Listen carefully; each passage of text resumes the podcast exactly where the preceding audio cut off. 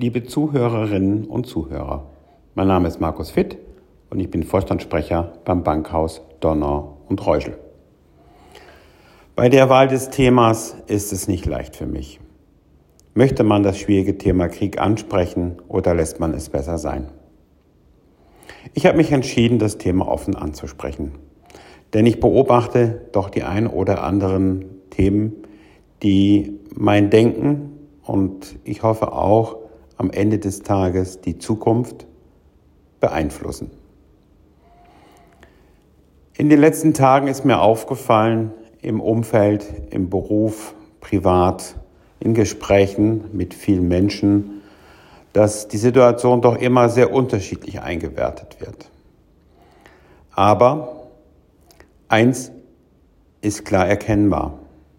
Die überwiegende Mehrheit der Nationen haben sich eindeutig bekannt, Wladimir Putin als Aggressor eindeutig zu identifizieren und aufzufordern, diesen barbarischen Krieg zu beenden. So geschlossen stand die Staatengemeinschaft selten. Es waren nur wenige, die sich der Stimme enthalten haben oder gar dagegen gestimmt haben. Dort war aber offensichtlich, dass im Wesentlichen geprägt durch lange Verbindungen und Abhängigkeiten entschieden worden ist. In Diskussionen mit russischen Staatsangehörigen ist mir aufgefallen, dass im Wesentlichen eine Grundphilosophie zu beobachten ist, sofern die Menschen sich im europäischen Umfeld bewegen, dass allein die Tatsache, dass jemand einen Krieg beginnt, ausreicht, um klarzumachen, auf welche Seite man sich schlägt.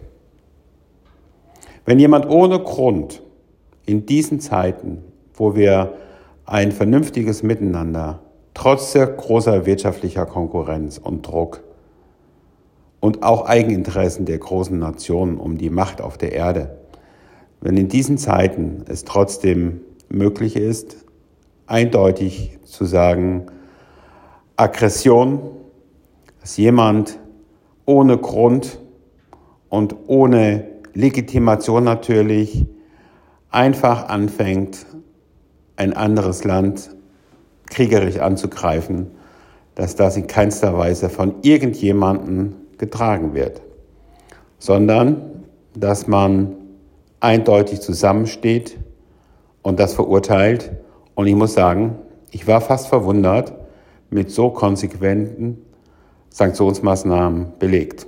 Auch wenn dort noch ein Schritt mehr möglich ist, hat auf jeden Fall die Schnelligkeit und die Entschlossenheit ihre Wirkung gezeigt. Der zweite Punkt, der mich sehr stark in diesem Themenkomplex betroffen gemacht hat, ist aber ein positiver. Nach den Entwicklungen, die wir ja vor einigen Jahren bereits hatten, in einer riesengroßen Flüchtlingswelle, konnte man jetzt beobachten, dass uns die aktuelle Situation in der Ukraine doch zusammenbringt. Es ist wieder eine Kultur am Start, wo wir gemeinsam uns für die Betroffenen engagieren.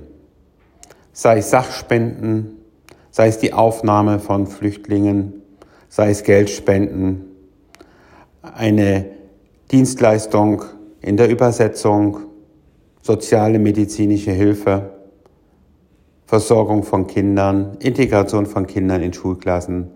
Das ist eine breite Bewegung. Wir sind uns einig, wir leisten das Mögliche, um das Schmerzliche im, soweit es möglich ist, im Griff zu haben, um eine Zukunft zu organisieren. Der dritte Punkt ist, dass ich natürlich hoffe, dass dieser Konflikt schnell, möglichst schnell beendet ist, vielleicht auch schon beendet ist, wenn Sie meinen Podcast hören.